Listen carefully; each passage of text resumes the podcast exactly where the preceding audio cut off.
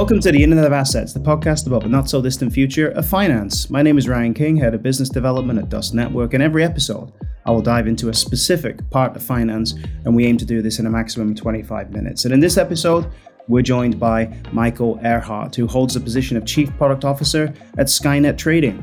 With his early involvement in the crypto space since 2013, he's the ideal guest to talk about market making and liquidity in blockchain. Welcome to the show, Michael.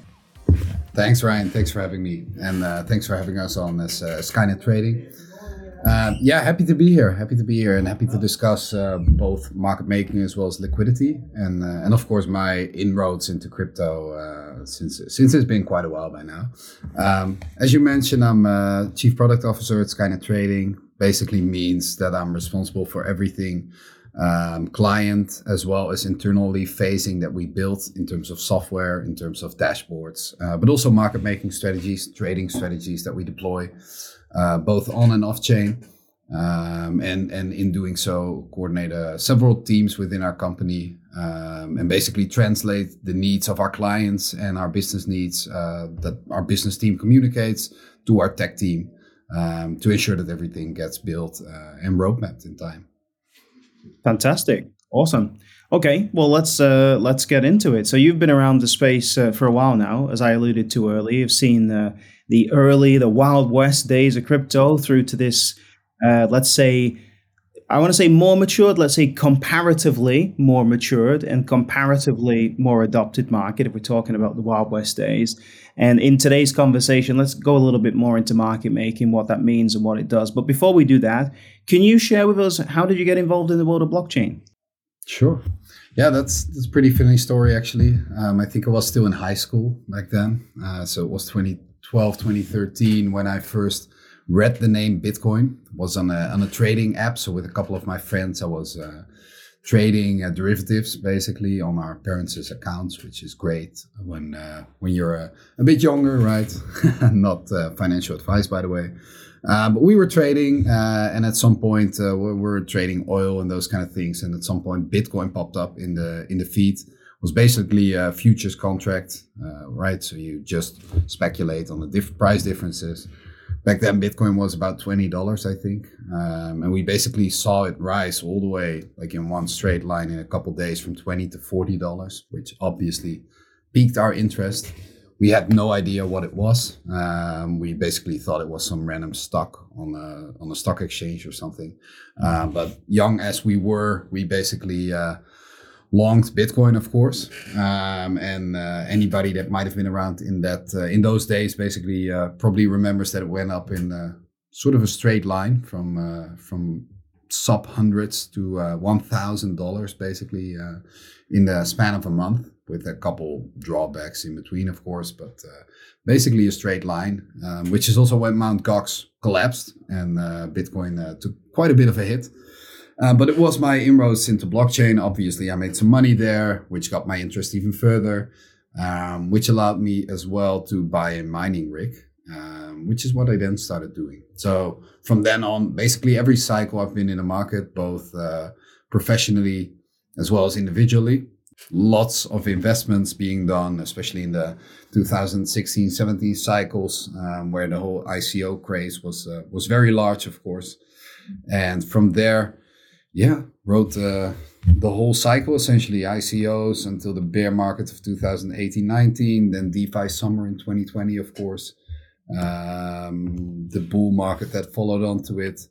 And, uh, and the current cycle, of course. I joined Skynet in no, no, 2022 was already a bit involved always uh, because Jordi, the founder of Skynet, is a very good uh, childhood friend of mine. He was also one of the guys I started with in 2013.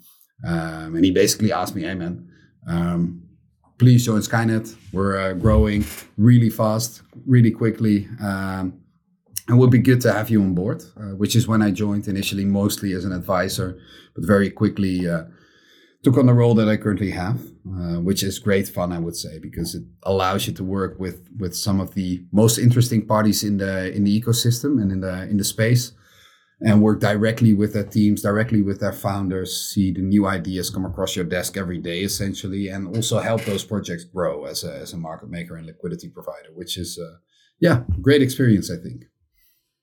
Okay, great. Well, since you've been involved, um, you know, since the early days, is there any particularly remarkable story or a memorable moment that stands out in your journey that you're, of course, able to share with us today?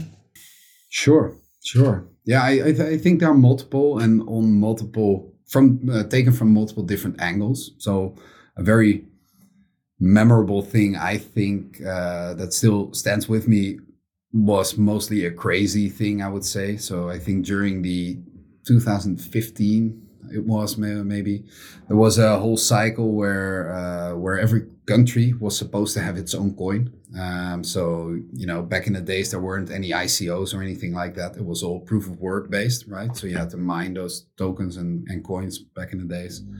Um, but there was some sort of philosophy, or there were a couple smart founders that basically found that this was something that stuck with people. Um, and over the course of a couple months, every country or at least this wasn't from the countries, but people making tokens for countries. Um, we're supposed to have a token, and uh, basically Iceland coin back in the day was called grew to an immense scale. I think uh, it basically uh, almost surpassed the Bitcoin market cap at some point. Um, and these tokens were supposed to be airdropped to uh, every single individual in Iceland. And then, of course, some miners that were early were going to make a lot of profits as well.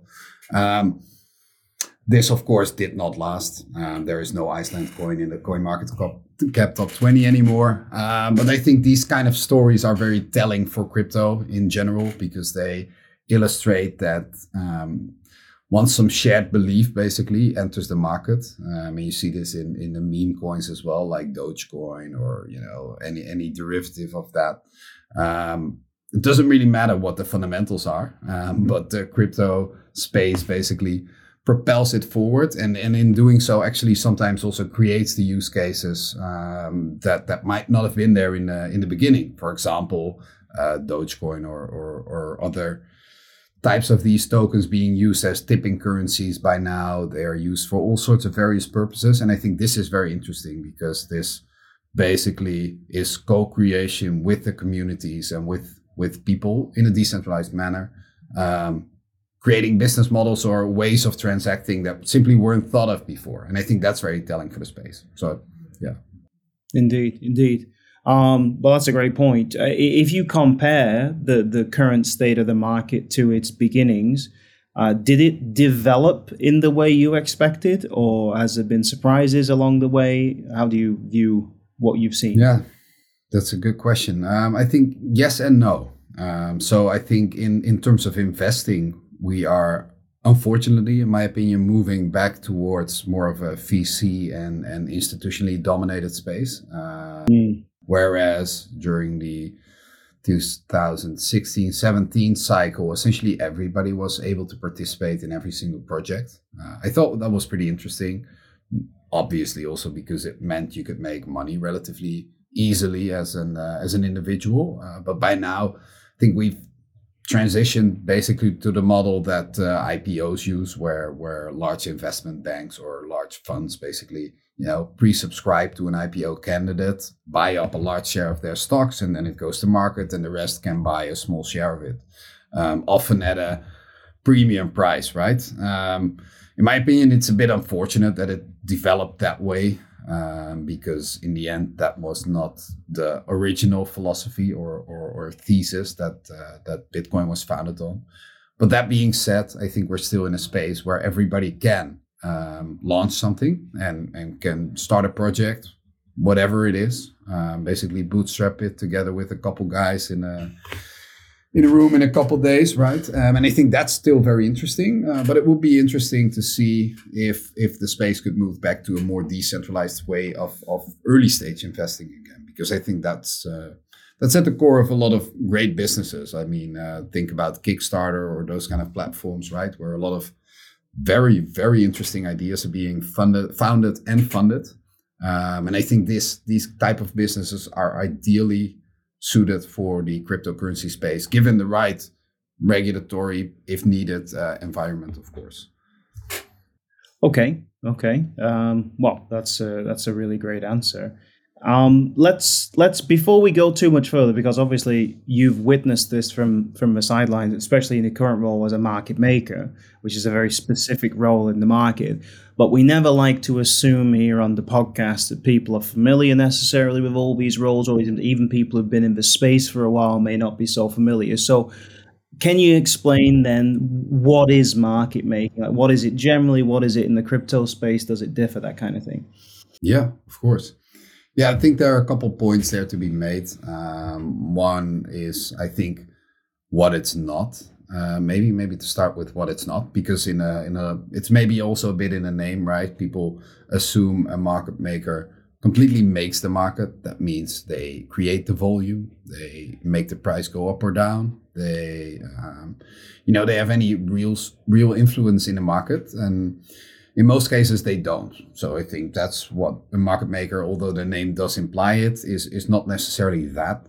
What it is though is is is a party that makes sure that others can trade, right? Um, a market maker, um, tip, especially a designated market maker, which Skynet largely is. Um, make sure that other people can trade. And in doing so, they work directly with the projects that are their counterparties, right? And they ensure that the order books on all of the exchanges, so that's decentralized and centralized exchanges, are filled with enough liquidity such that if a somebody wants to trade, right, there is liquidity to trade into. There is somebody buying uh, your sell orders, or there is somebody selling to your buy orders at a reasonable slippage. So if a market maker is not in the market, there's a good chance that the slippage, so slippage means, right, you want to execute as a, at a certain price, the current price, for example, um, but in the end, your order gets filled at a higher price, maybe 5, 5% higher or something. That's slippage. You take 5%. Uh,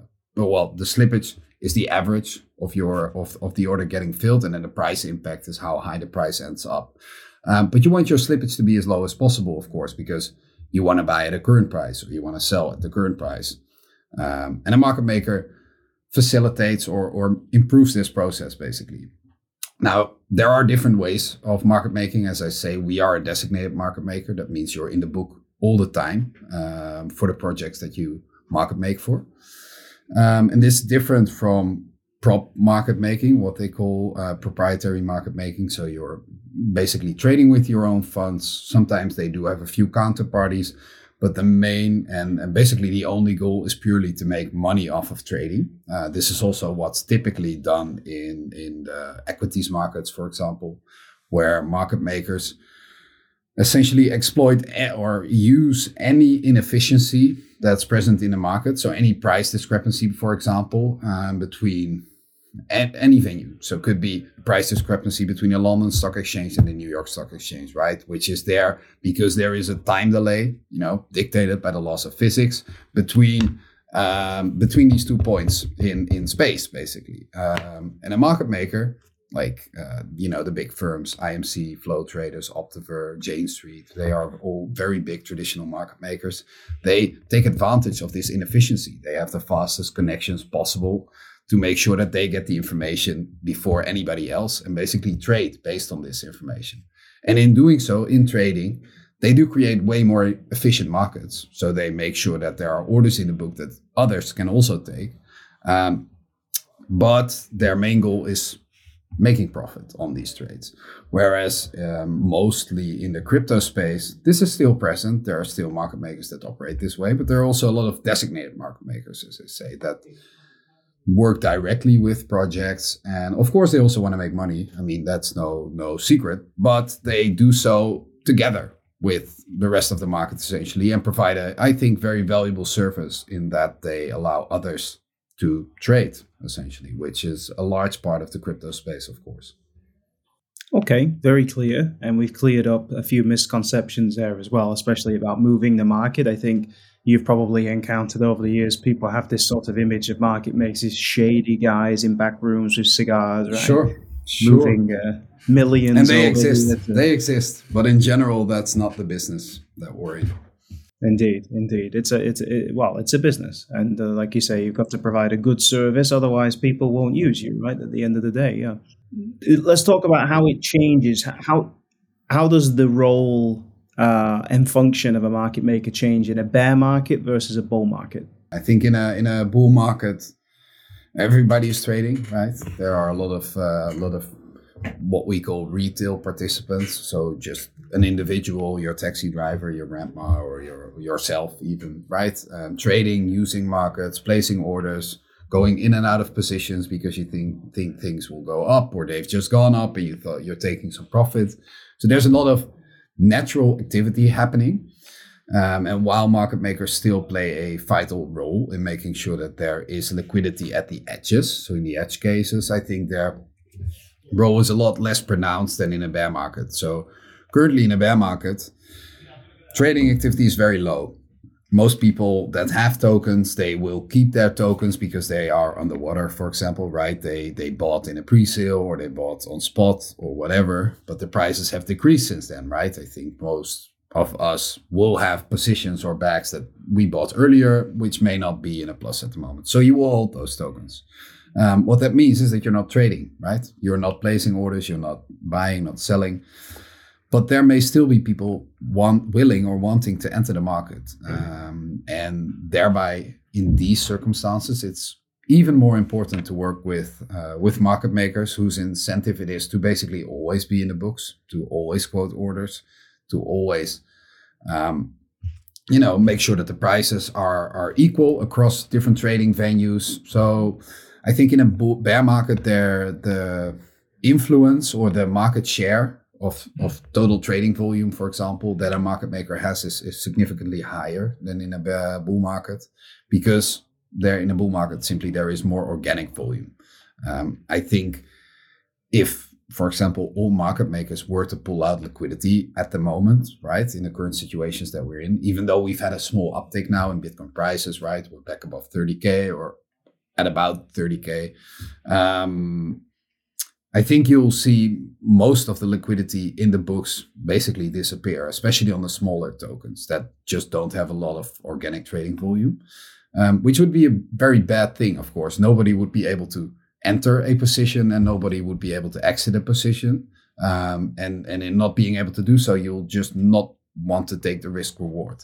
So I think in a bear market, it's even more important to have good market makers than uh, or liquidity providers than in a, in a bull market.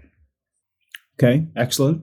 To clarify one other thing as well, what, what would you say are the key differences between centralized exchanges and decentralized exchanges when it comes to market making, the pros and cons right. of each, uh, difficulties. Yeah, no, of course. Of course. Um, so in a centralized exchange, obviously you have order, an order book, right? Um, orders can be quoted. They are called limit orders. So you have a, a mid price, which typically is the price between the lowest ask and the best bid, uh, right? Somebody wants to buy, somebody wants to sell. Um, and in between there, there's the mid price, and you also have a last traded price, which basically is the price of the last executed trade. Um, this all, all, happens within an order book, right? And there is order matching. So if somebody's limit order um, on the on the on one side overlaps with somebody else's order, these orders are matched, and the trade is executed. Both parties get you know either their tokens or their stable coins or their dollars or whatever. Um, in this process, uh, oftentimes market makers play a pretty large role because uh, market makers typically stay in the market. That means they provide limit orders on both sides of the order book um, that others can take. So market makers are the maker, um, and other traders become a taker. They take the orders of the market maker. Um, on chain, things are often a little bit different. They can be the same. There are order book dexes, um, and we're seeing more and more of them as the on-chain infrastructure improves because an order book requires pretty good uh, a pretty good execution environment so it requires low latency quick finality finality being when we can all agree on that a trade has happened yes or no right and there's no dispute about that because people will want to take the funds that they receive from the trade and do something else with it, right? So that's really important. And on a centralized venue, this is really quick, basically instant, because mm-hmm. it is just a spreadsheet that you know keeps tracks of all the orders being matched. On chain, this is a bit different, of course. You need consensus, you need all the block producers to agree on what has happened, and then a couple blocks need to pass to make sure that there are no rollbacks and all those kind of things. But we're now seeing a, a, a generation of blockchains that that are approaching finalities, transaction speeds, and those kind of things that would allow for on-chain order books. So that's really interesting. And I think something to watch over the next year or two, um, because especially as as you know things on centralized exchanges become more complicated for some jurisdictions, uh, I think order book dexes could play a an important role there. Um, although it depends on how they manage all of this, of course.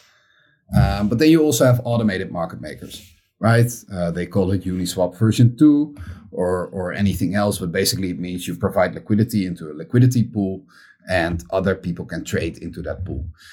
These are called automated market makers, AMMs. And the name basically says it. There is no market maker needed, not an organization anyway, um, to facilitate trading because these pools manage themselves. They are automated. You know, when somebody buys, uh, some of those tokens enter the pool, the other side leaves the pool, and there's a new balance, new price, and and everybody can just trade based on the new conditions. Um, there are no market makers needed there. Market makers often do operate in these pools, which means they provide, for example, services like buying and selling on chain or they use these pools in their trading strategies with centralized exchanges, for example, when there is arbitrage available. So they make sure that these pools operate efficiently with respect to centralized exchanges. Um, things change a little bit if you talk about version three of Uniswap and all the other, you know, equivalent versions, um, which means that you can uh, provide liquidity in a concentrated range, which is very interesting. For example, for uh, stable coins, right? A stable coin should always trade uh, a d- dollar denominated, for example, yeah. should always trade within a range of 99.9 cents and uh, one dollar and and you know fraction of a cent for example we know this because you can redeem these stable coins for dollars at this rate so it would make no sense for that to leave that range for a long period of time assuming the stable coin is legit of course um, this is a bit more difficult because of these ranges. Um, you can provide liquidity and it can leave your range, which means that you don't have a position anymore as a liquidity provider. Now, market makers typically help projects navigate this by essentially doing the rebalancing and the calculations to make sure that you will always provide liquidity at the appropriate range for them. So this is there; they are a bit more important again, um, but automated market makers typically less of market making services needed um, and and on anything order book related basically. So be it off chain on chain doesn't matter. You typically want to see some market makers making sure that the book is efficient that prices are harmonious and those kind of things. All right so um, michael what is an unpopular opinion that you have about the current blockchain space? Right that's a good one. Um, yeah, I think honestly, uh, we're not at a point yet that blockchains and and uh, particularly on-chain related activities are usable for the vast majority of people. Um, so while I think a lot of innovation has happened and is happening continuously, um, I think there are just a lot of challenges still to be made, right? If you want to transact on Ethereum and on, uh, you know, a Binance Smart Chain, for example, you need to do go through multiple hoops to make sure that your assets arrive on the other blockchain which i think for somebody that's not what we call crypto native as in they they basically grew up and saw the developments of multiple crypto cycles it's very difficult. Um, even for me well for me it's okay um, but i still have to be very thoughtful of the whole process because any misstep will basically lead you to lose your funds. Um, so i think in that sense the whole ui ux perspective of blockchains is, is still really, really in its early days. Yeah. Um, yeah. Indeed. Great opinion. Thank you very much, Michael. That's uh, your unpopular opinion. You talk about you want to get like, uh, you know, how hard it is to get uh, mom or grandma onto a banking app, and those UXs right, are pretty okay, yeah. right? Never mind it. You freaking MetaMask or something, where it's like, wait, is this my main wallet or is that it? Yeah, right. it's it, it's impossible, basically. I mean, you, you have to have somebody sit next to the person, explain it like ten times, and even then, it's it's just really difficult. So yeah, yeah, that's that's basically what I think. Um, more far far off from mass adoption. the number of services out there which are just really great, but they just don't yeah. get going because uh, they're difficult to use, they're tough to use, people can't get started. They take one look and they go, eh.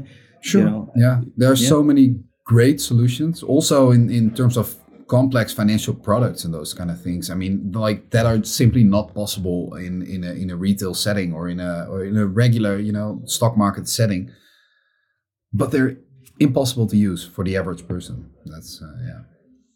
Uh, absolutely, and that's that's. I mean, we've we've seen repeatedly. If if the history of capitalism, let's put it that, has taught us anything, it's not always the best solution that wins. It's the most accessible solution that happens to be the best from those accessible solutions, right? Okay, so privacy and compliance are increasingly relevant topics in the blockchain space, as long-time listeners of the Internet of Assets know. Does this influence market making in any way? It does. Um, at least in the future, I think it will. Um, what we're seeing now, for example, is that uh, the US, uh, but actually also the Netherlands now, um, in the past one and a half week, which is uh, strange, I would say, but the US has been uh, ongoing for a while now. They're being excluded from trading a lot of tokens. Tokens don't want US citizens or, or some other countries as well to hold or buy or trade or in, you know any any investment related activity happening on their token by US residents essentially. And I think this can pose an issue for uh, if, I, if I relate it back to market makers to ourselves right for us um, when we do on-chain related activities um, because on-chain you don't always know um, who is your counterparty right um, anybody can trade in an AMM pool mm. anybody can quote orders on an order book DEX um, except in some cases where the UI is uh, is geo blocked right they basically uh, block IPs from a certain uh, location. Um, but I think this is going to play a, a, large role, at least is going to be a complicating factor in, in trading on chain in the future because um, people want to keep their privacy, right? They will, don't want to link their identity to a blockchain wallet, which is very obvious, I think, for multiple reasons. Um, I mean, your assets are in there, which basically means your money is in there by now, yeah, right? right. Um, and it, it it would be very weird for somebody to have access to every single transaction that you're making uh, on your credit card, for example. And I think the same applies to to your to, to your crypto wallet because once I know somebody's crypto wallet, I have enough tools and tracking tools to basically you know dissect everything that you have ever done on a blockchain. Um, and that is a huge violation of privacy of course. Um, so i think in that sense the how, how that is going to be solved is a very tough, tough question and may also impact the ability depending on regulations of course uh, but the ability for for certain institutions, but also even individuals, maybe to trade uh, on on chain venues if if if regulators want to really make an issue of this, because as I say, you don't know your counterparty. So yeah, indeed, indeed. Okay, and then going forward from there, what role do privacy and compliance play in the future development? So this is more like your opinion, blockchain and cryptocurrencies. Where do we go from here? Right. So I think there's also actually a solution to the issue I just posed, um, which is centered around zero knowledge proofs. Um, zero knowledge proofs, for those that don't know, basically allow you to attest or testify that something is true about yourself without revealing what it is or who you are. Basically, provides you sort of with a token. You can think of, of it like that. That asserts that that uh, that the qualifications are met without telling anybody about yourself, anything about yourself. Now, um, when you relate this to privacy, to individualism, like to your passport, your nationality, and all those kind of things, this will have to come with uh, a gatekeeper type of organization. Unfortunately, for now, at least I haven't read of any single um, solution that circumvents this. Uh, but that being said, if this were to be developed in, in like a sophisticated way, um, this could actually solve the problem because people could have Z, ZKPs, which is why they're, what they're called, uh, abbreviated zero knowledge proofs, in their wallet. Um, and in doing so, attest basically that they are a party that you could transact with. Um, so, yeah, in that sense, I think compliance could be, if designed correctly, of course, um, which has so far been a, a difficult task because frameworks, honestly, um, are, are lackluster at the moment. Um, but things are being developed uh, both in the EU with MICA and, and of course in the US, uh, well, basically through court battles, um, are being developed and, and hopefully we'll get to a stage where we can use things like zero knowledge proofs or, or, or maybe even further iterations on that concept, right? Um, to basically allow you to participate in ecosystem, transact with people, um, and, and, and all doing so while retaining your privacy.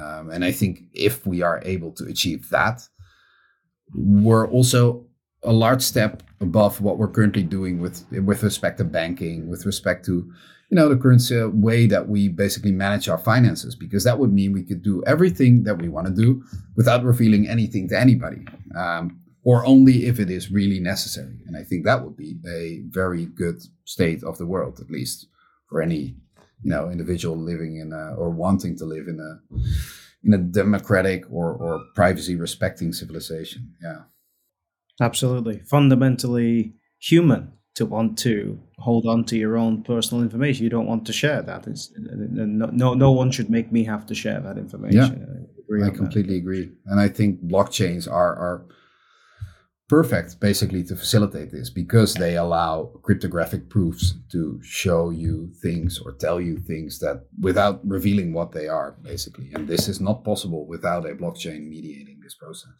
Yeah yeah indeed.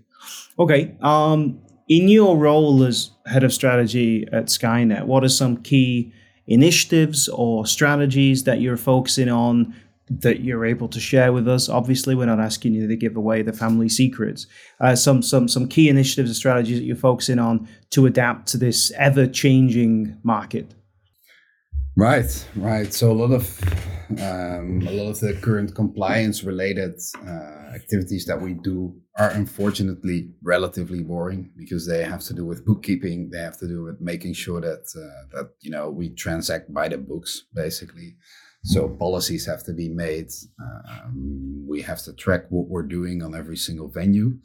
Um, so these are initiatives that I uh, that, that that I oversee, of course. Um, so we have teams working on this. We have teams collecting our trading data, analyzing that data. We have teams um, obviously monitoring the, the regulations in various jurisdictions. Right, we're we're located in Hong Kong ourselves, for example in Hong Kong, they're working on uh, virtual asset service provider licenses, which basically mean you are allowed to trade uh, virtual assets and cryptocurrencies. At least some of them fall within this license. Um, and you're also able to hold custodial um, privileges, which basically which means you can manage other people's money. Um, so yeah, we're working continuously because it is a, a, a continuous uh, development process. There is no single framework yet. Would be good if there is, because then at least you know um, what you have to do to comply. Um, but it is an ongoing process, and it is. Uh, I think it will remain an ongoing process for quite a while because we are still figuring out how to deal with this asset class, basically. And as a market maker, we have a lot of counterparties. We trade on a lot of venues in a lot of different uh, jurisdictions and yeah, that makes compliance a, a very big part of our uh, of our daily operations. Yeah, very clear. And um, before we conclude for today, is there any final thoughts or uh, or advice that you'd like to share with the audience, like particularly for those who aspire to to venture into this exciting world of blockchain and digital assets? Sure. Yeah, I think it would be to just start and try something. Um, honestly, I've uh, I've been affiliated or worked with or on I don't know 20, 30 projects, maybe even more over the over the years. Uh, every time I met new people with great ideas, with you know a lot of energy, especially. Um, I think in in the crypto space, you have innovation happening on a daily basis, similar to what you now see in AI, right? Um, basically, every day you open a newspaper, something else has been developed, and and and and it's going to solve another great problem. Um, so anybody that wants to get into the crypto space, you know, just apply somewhere. Most companies are looking for people, um, whatever your background. If you're in communications or, or, or tech or you know strategy, there there are all sorts of roles. Um, and in general, I think it's a great environment to work in because, yeah, like I said, the the energy and the high paced environment is unlike most other areas. I would say, even in tech, because I also have a couple other tech companies, and and the vibe and atmosphere is just completely different. I would say, and and it's a lot of fun. It's different in a good way. Um, so yeah, just start, reach out, join some communities, join some groups. If you're into trading, for example, it makes it a lot more fun as well because you work and trade with others, um, and you learn a lot because there will probably be people that there are always people that know more than you and are always people that are better than you at uh, at what you want to do and you can only learn from those people so that would be my advice all right, thank you very much. Uh, today, I had the pleasure to talk with Michael Eerhart from Skynet Trading about uh, market making and the latest developments in blockchain. We've covered issues such as the role of market makers in the crypto market, particularly how they work in a bear market versus a bull market, the increasing importance of uh, decentralized exchanges as compliance makes centralized exchanges uh, more difficult to function, uh, the importance of zero knowledge proofs as a solution to some of these issues that are being faced by privacy and compliance. And then also, very inspirationally, the idea that when some shared belief enters the market, it can be propelled forward and perhaps even create its own use cases. So, Michael tells us just get involved, which I think is a fantastic message to finish with. Uh, my name is Ryan King. This was the Internet of Assets, the podcast about the not so distant future of finance. Thanks for listening.